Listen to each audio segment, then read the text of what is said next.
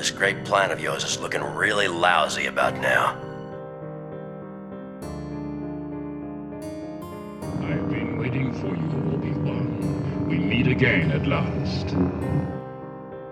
This is Waiting for Obi, a Star Wars podcast.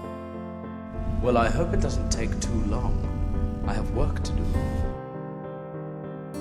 Join us as we explore the stories told in a galaxy far, far away, providing narrative context and reactions to Star Wars on Disney Plus and beyond.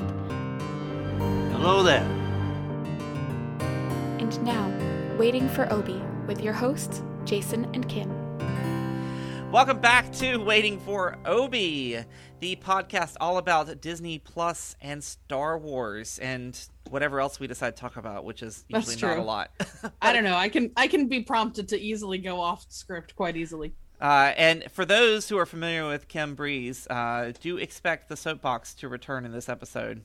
It is exciting. I did send you quite a message. You did send and me then, quite a message. And then once I got it out of my system, then I went back and read it, and I was like, well, it's not all bad. It's so so that is, that is your teaser for this episode. But of course, before we start talking about Star Wars on Disney Plus and this week's episode of The Bad Batch, we do have to warn you, if this is the first time you've listened to our show, we are heavy spoiler territory here, folks. If you have not seen the latest episode of The Bad Batch, titled Cut and Run, um, we're going to tell you all about it.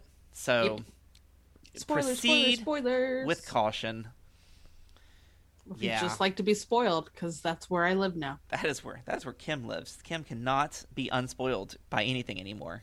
And it's no, not her just... own fault. Sometimes it is. Sometimes I seek it out. But fair enough. I haven't been lately. I've been pretty good about The Bad Batch, other than that first episode. Right.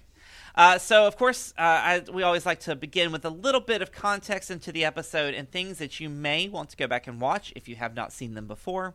Um, this episode, titled Cut and Run, uh, heavily is based... or sorry, it's heavily influenced by the Clone Wars Season two, Episode ten, The Deserter, where we first learn about Cut, who is the clone trooper who has deserted his post, and uh, him and his family and his adopted children. So if you're interested in learning more about that character, which we saw in this episode, uh, go back and check out the Clone Wars Season two, Episode ten.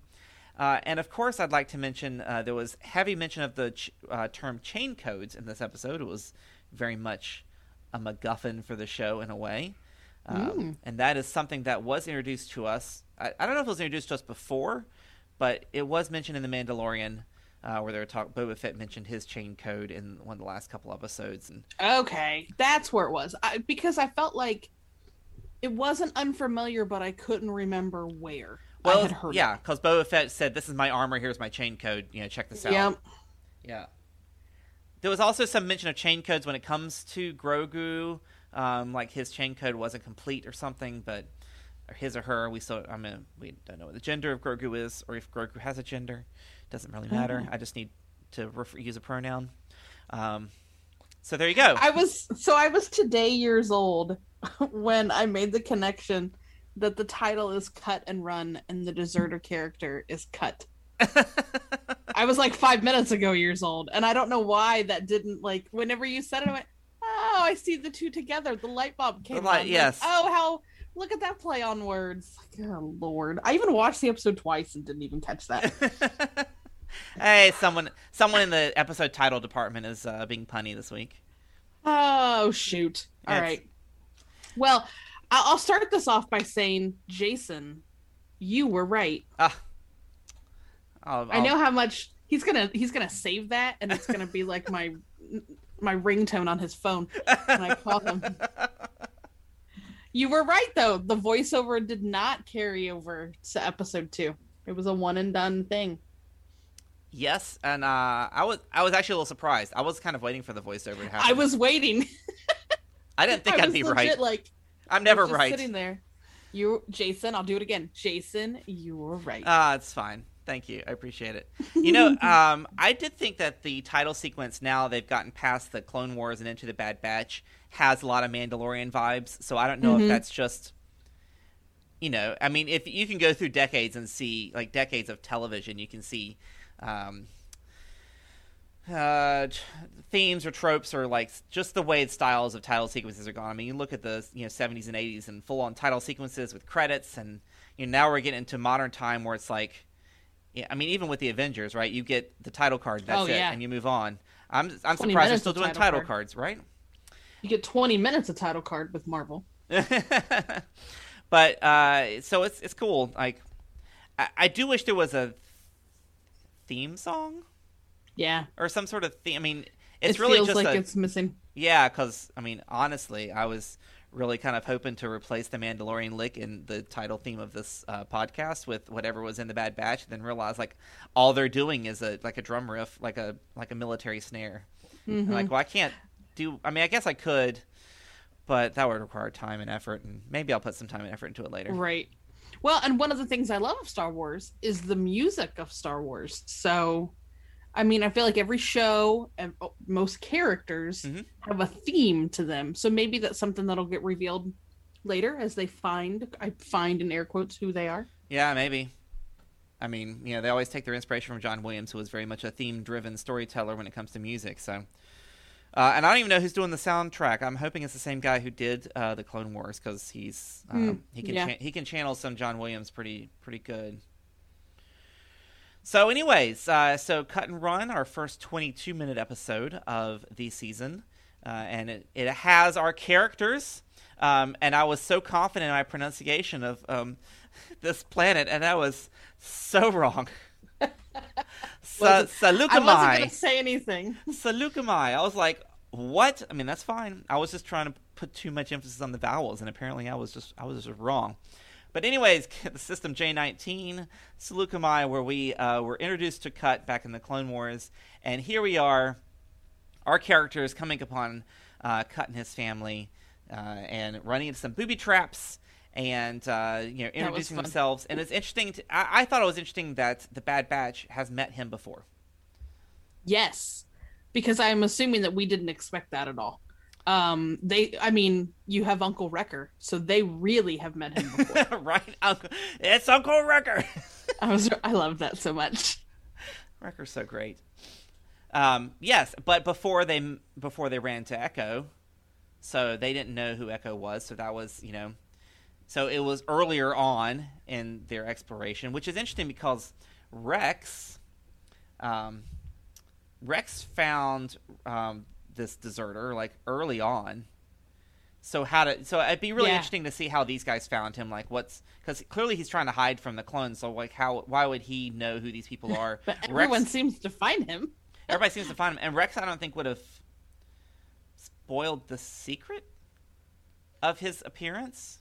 I wouldn't think so. So I, I don't know. That's really that's kind of an un, that's kind of a narrative mystery here. Is how do these guys actually know who, uh, who Cut is? How they how they found him in the first place? But you know, maybe maybe a comic will tell us, or a novel, or yeah, you know, we can get into canon later because that's that's a hot topic right now. But that's true. That could be. Oh yeah. Uh, I enjoyed those art. We'll, we'll maybe talk about that at the end. But I mean, and we only missed Rex by a day, right? How what convenient storytelling. Right?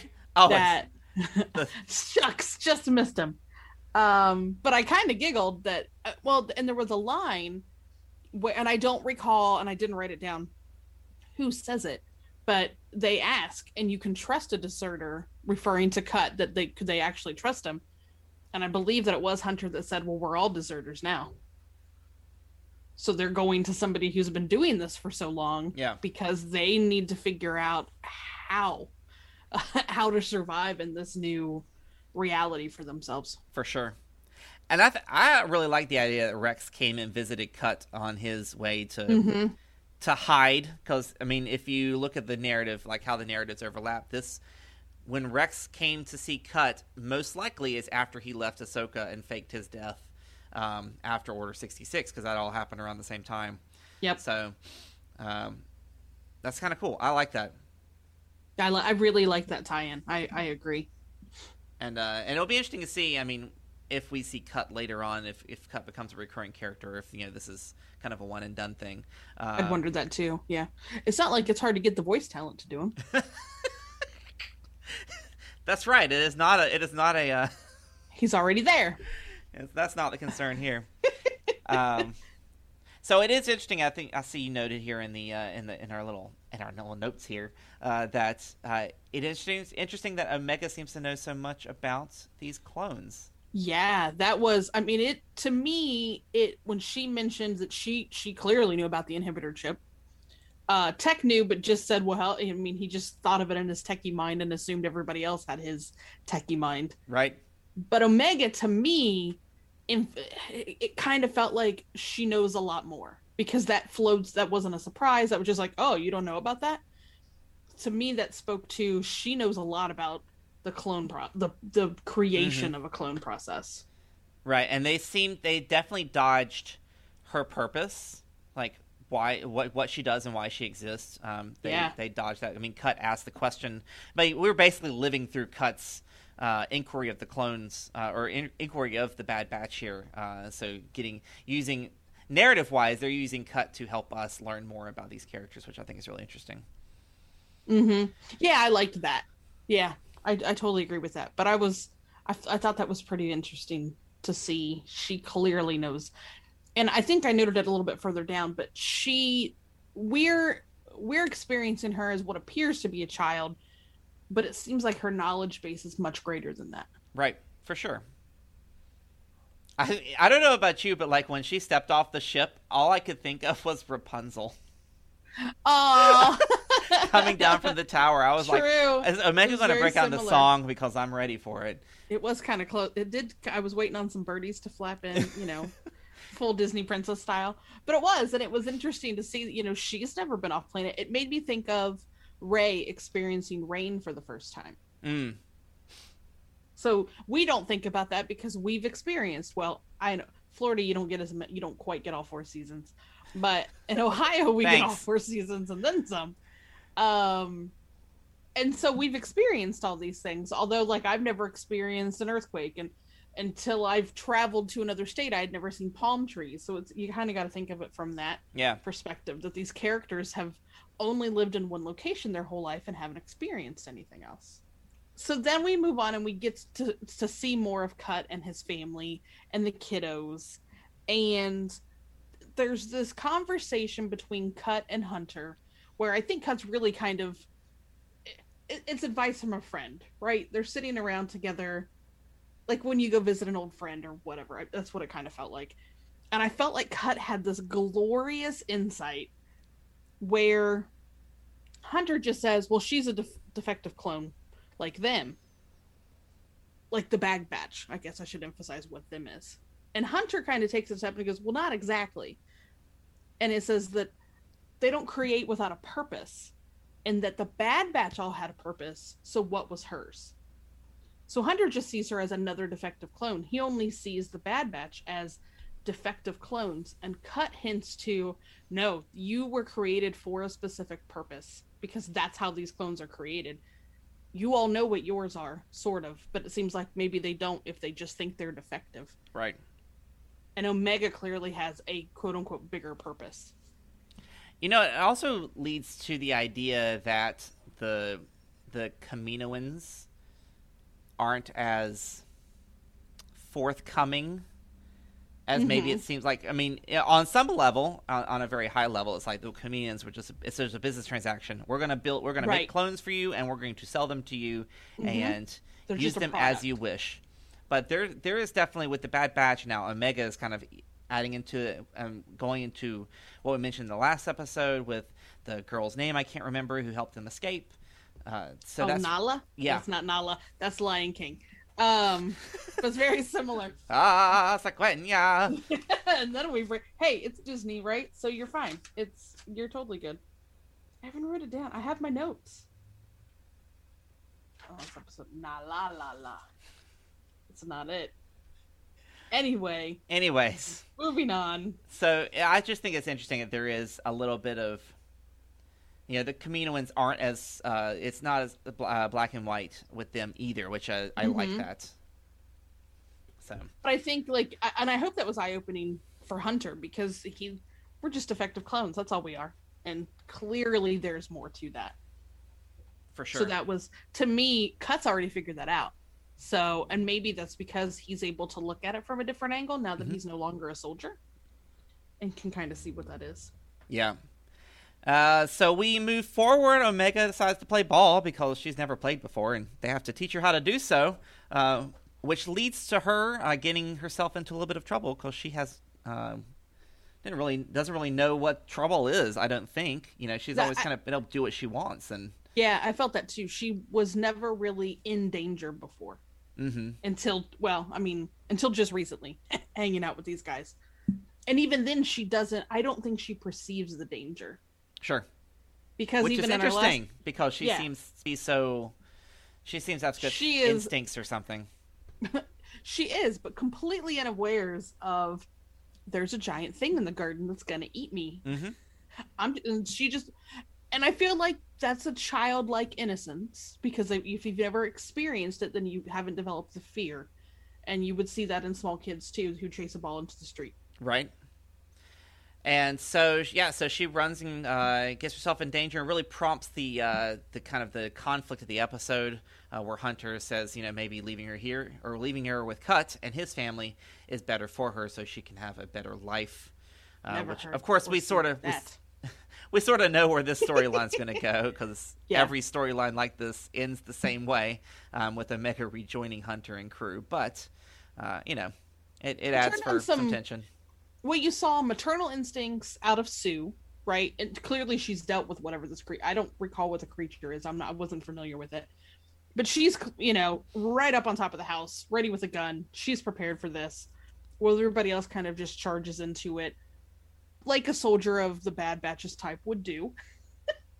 um, But then you start to see, and I don't know if that's kind of what we're segueing into, but then you start to see that different... Cut has... unsoldiered himself, so he is he's more of a parent. He understands being calm and and and reserved with with Omega because she's just scared, and Hunter treats her like a soldier for sure. Uh and we and it's a nice little bit of kind of instruction. Uh, it's helpful for Hunter to see these things because he's going to have to look, you know, obviously going to have to learn to be a father figure because that's what Omega wants. That's uh, all Star Wars does. That's... It's Kim's soapbox. It's fine. It's fine. It's fine. Will you be my dad? Um. there, there, the repeated daddy issues all throughout Star Wars. I feel like George Lucas needs counseling. Um. Because, and that's what he and I were talking about. So Jason's hint to Kim Soapbox was I messaged him and going, why are there so many daddy issues in Star Wars?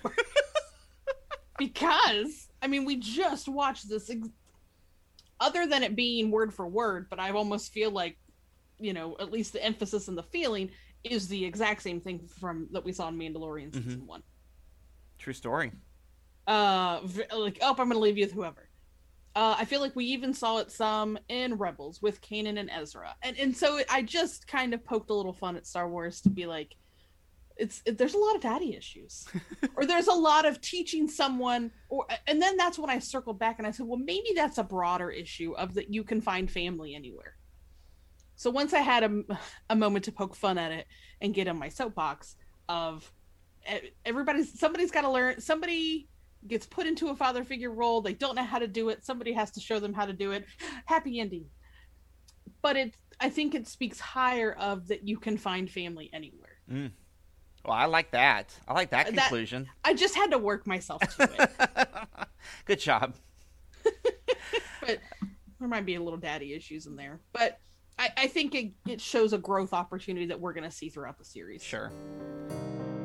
This show is sponsored in part by the Chance Cube Trading Card Services, providing appraisal, grading, and consignment services for your non-sports trading card collections at little to no upfront cost to you. Visit facebook.com slash thechancecube to find out more. And Tabletop Rebellion, creating fun reviews and playthroughs of new and favorite board games as they strive to bring people together, one game at a time. Be sure to check them out on YouTube at youtube.com slash tabletoprebellion. They move from here, they go to Book Passage, uh, which is when we start seeing kind of the almost immediate ramifications of the Empire, which For is sure. kind of odd. I mean, you know, granted, Star Wars timeline is always fuzzy. They, they mm-hmm. don't really stick to a strict, like, on this hour this thing happens. But for the fact that, you know, mere, you know, hours or days after the Empire is formed, like, everything is changing immediately. Like, I mean, clearly the Emperor has had all this stuff in in play and was just ready to just turn the marketing switch. Marketing had been at work. His marketing and P R team were on it. That's right. Uh, this was just, these were must have been stored off war, you know, or off world or in a little back shed somewhere, because marketing had already pushed out all of their stuff to all of the necessary, you know, it's one of those branding changes. Right. I, I laughed at that a little, just slightly, because I'm, woo, swoop, big change. Flags down, flags up. That's right. Mm-hmm. Um, so, and the, of course, the biggest change that we find here is the uh, the fact that every citizen of the Empire is going to be required to get a chain code, uh, which seems to be the galactic equivalent of a social security number, uh, but a yeah. little more devious in its use. Well, because Boba's kind of, if, if we flash back to Mandalorian, Boba's showed like his lineage, right? Mm-hmm. Okay. Yeah, that's right. It is, it is, or at least, yeah, the, there's a lot of information in this chain code, like like a person's age, like it, there's a lot that you can pull from it. It seems like it's not mm-hmm. just a, it's not just a branding number, but there's uh, some data. We don't know exactly what that is, because in this particular episode, it's really just like, we need to tag you so we can find you. Right. So. Yeah, it definitely is showing that they want full control over everyone and everything. And they're and very quickly implementing these types of processes to have that control. So there's right. very, very little time, and, and it makes me question how did how did the Bad Batch even land their ship un, unnoticed? If this is what they were stop doing. Stop asking questions like that. That's ridiculous. I went, well, how did they get on the? How did Rex get? So did this just happen today at eleven thirty on that particular day? That's when it started. Is is I is the only way that I can feel like the announcement came out why we were there. That's the only reason Rex got in and out, and that's the only reason they got in. Right. I mean, good whatever. timing. Good timing, guys. Uh, so of course they decide at this point they have to forge their own chain codes because, of course, Tech can do it because he's Tech. I love how he was like, "Yeah, okay." It's going to require this, this, and this, but yeah, sure, I got it. I the plan of. Let's have them steal or, or confiscate our ship. Did seem like a long jump to get some chain codes forged, but it, it kind of made sense as they went on, as they had to actually get their hands on mm-hmm. the physical cards. Well, I like what I like about this part. I mean, I like is a strong term. What I think is interesting about this part is the development we see here with Tech and the more of his personality that we see. Because mm-hmm. Tech is because we're starting to see that the Bad Batch just doesn't do everything Hunter says.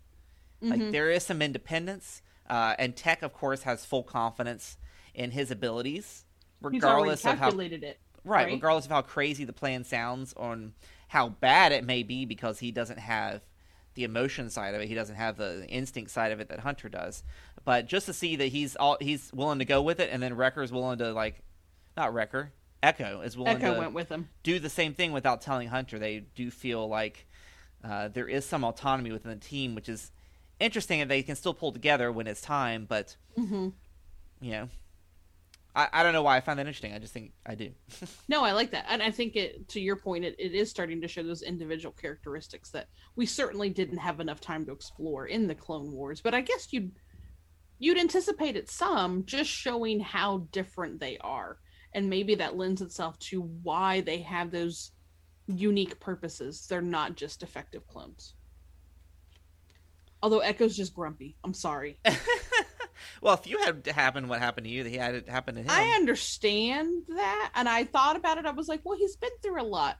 But come on, buddy. Like, he is just a grumpy Gus. He's like the Eeyore of the group. Someone's got to be. Wrecker's happy all the time. Oh my gosh. And that's actually one of my questions. I'm like, why is Echo so grumpy? Like, that's one of my notes that I've written down. Is there more to it than just what he's been through? Like, he's accepted by this new group. This is where he wanted to be. So, chin up, buddy. Right? Fuck up. Have some sunshine. I don't know. So the plan seems to be going well, of course. The the wrinkle in the plan is that uh, Omega is Echo on. Echo was the wrinkle. Well, no, Omega was on the ship. So. Omega was on the ship, so uh, they did not. Qu- it did not quite go as uh, Tech had planned, but uh, Omega was also the one who saved the day, sort of. Actually, Wrecker kind of saved the day. Actually, they all saved the day in the yeah. end. And a big firefight happens and ensues, uh, and the chain codes get to where they want to go. I, there was a moment there where I thought Cut was either going to leave and join them or mm-hmm. or not get – I don't know. There was just this idea. It was, was a good tension. I was like, is he going to get on? Is it – because that could happen or could not. I wasn't sh- quite sure where that was going to go, but I'm glad I am glad he is safe and sound.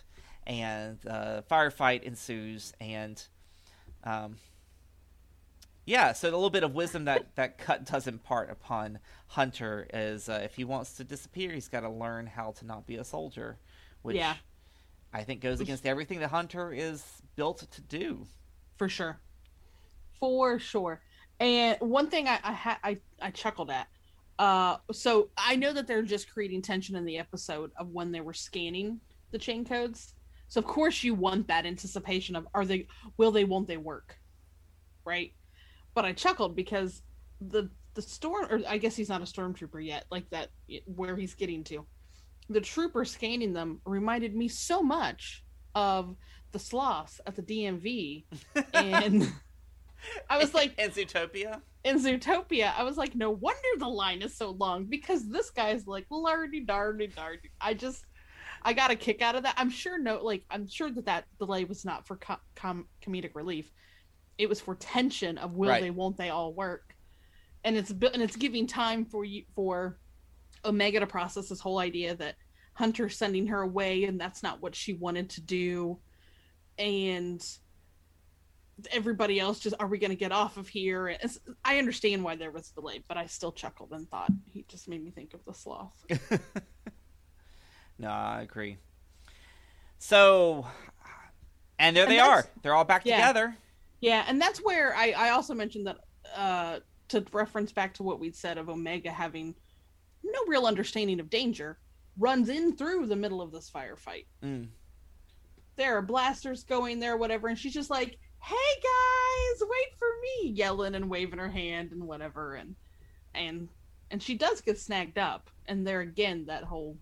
everybody, you know, get her, gets her safe and out of there, and off they go. And, and they did that nice moment on the ship between the two of them. And they didn't say where they were heading at that point, did they? Mm-mm, I don't think so. There, there was no hint as to the future of the, the next episode, like we got in the last one. So that'll be interesting to see where they end up. Uh, so, as with many of these episodes, we are left with more questions than answers. Um. And uh, the first one is, well, Kim has already asked us, why is Echo so grumpy, which I think is hilarious. Just is really grumpy. We'll we'll find out maybe. I mean, we could we could probably answer that right now, but I like leaving that open ended. Um, where will Cut and Sue end up? So I would love to know if they're going to come back, because if the same type of storytelling that they did in The Mandalorian carries through to this show, uh, we will see them again. Mm-hmm. Or maybe we'll see them in, I mean, maybe there could be crossover between the two. I don't maybe. know. Maybe. Yeah, but the nice thing about an anime show versus a live-action show is that there's not production concerns to worry about when it comes to, like, getting an actor in one place or getting a scene or a set in one place. Like, it's all, yeah. you know, it's all animated. So, the, really, the concern, I mean, and to your point, it's not a voice actor problem either. Nope. Uh, uh, this guy's working overtime for sure. Um, how I wonder long... if he gets paid per character or... Check it, check out the contract. Everybody else gets paid for, yeah, I'd be curious about that. Um, how long will chain codes last? That's an interesting question. Well, because it's not a thing. We didn't really even hear about these until The Mandalorian. Mm. So at some point, these no longer become a pro. I mean, other. Now, granted, we, this this goes right back into that canon conversation we were having in the last episode that we kind of talked about. But I'm like, that's not a thing that existed before, so I feel like there's a timestamp on how long it can last. Mm. Well, there's also a potential that it's not necessarily... It could be time, but it could also be, like, area or region. Like, it may not reach out to Tatooine, yeah. which is controlled by the Hutts. You know, it may not reach out to the, yeah. the Outer Rim, which the Empire has less influence over. True. So, I so don't know. I was know. just curious. Yeah, that's a good question. Um, how long? I, I was curious why it like lasts, but you're actually talking about like narrative in the storyline. How long will mm-hmm. they be relevant? Um, you know, and a, a lot of my big question from this episode, and it kind of it stems from the last one. It really this episode didn't have a lot of impact, but I think there there's a lot of conversation out there in the in the world about canon uh, and, mm-hmm. and respect for the canon and what's come before it. And, you know, is the idea of the story group and a, and a larger narrative um, cohesion being watered down because of the decision of these filmmakers? And uh, it is nice to see that there the some of the filmmakers are actually coming out and saying, it. We thought about it. We actually talked about how we want to approach these scenes, and we know what has come before. Uh, and they're really uh, – it, it really comes down to the spirit of the canon, I think, and not the actual, you know, he had a blue lightsaber versus a green one. Yeah. Kind of details, you know. We're really just yeah. talking about this happened, they were on this place, and and uh, but the story, it doesn't really – I guess as long as it – I'm still okay with it. As long as it doesn't drastically change their character and their trajectory. You know, yeah, I would agree with that. Because let's I, look at it from the perspective of if you and I both experience something at the same time together, in five years, your memory of it will be different than mine. Yeah. I mean, that's just that's, that's just the way people's memories work. So I feel like you get a little bit of flexibility in canon with that, but until it starts affecting their story arc. Yeah.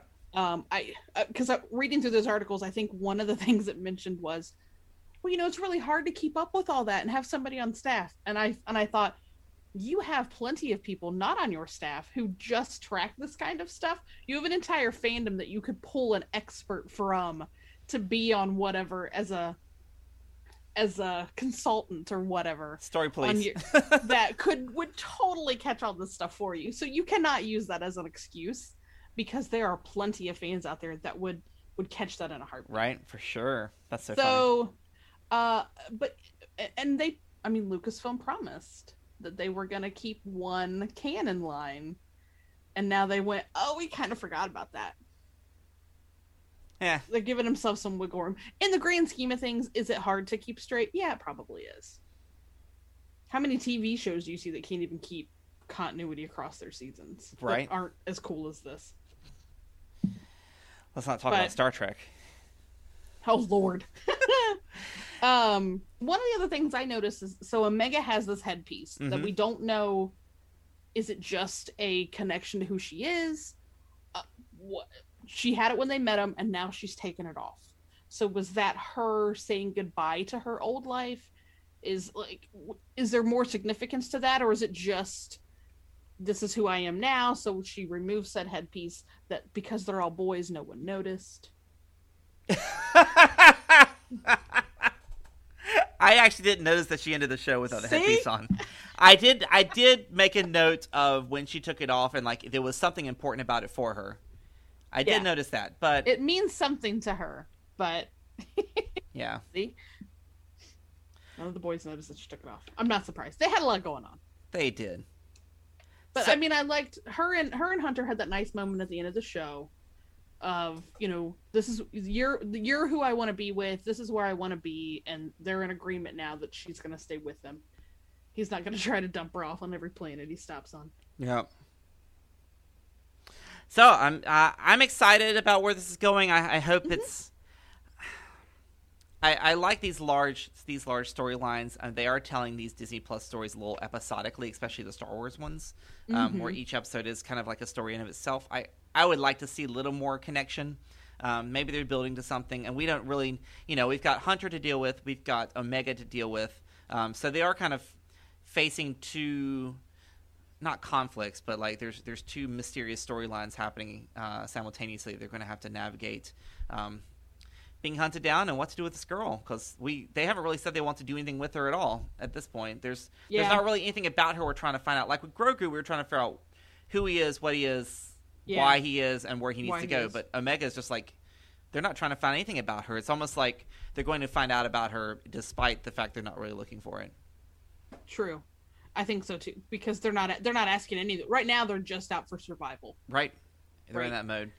And so. I, you make a good point, because I feel like Mando did the same thing, where it was each episode kind of tied itself up into a neat little bow-ish with one little hang, nothing big.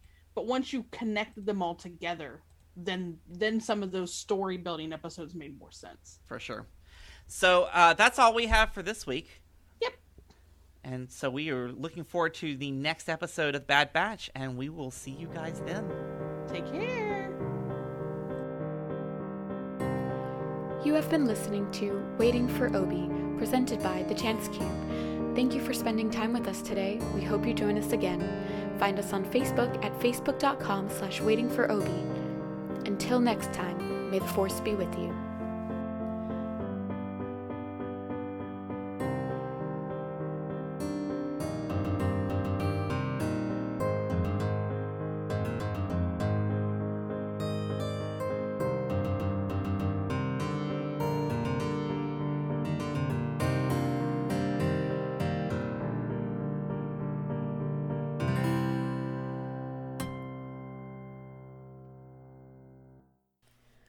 This program is a Rogue One, not affiliated with Lucasfilm or the Walt Disney Company.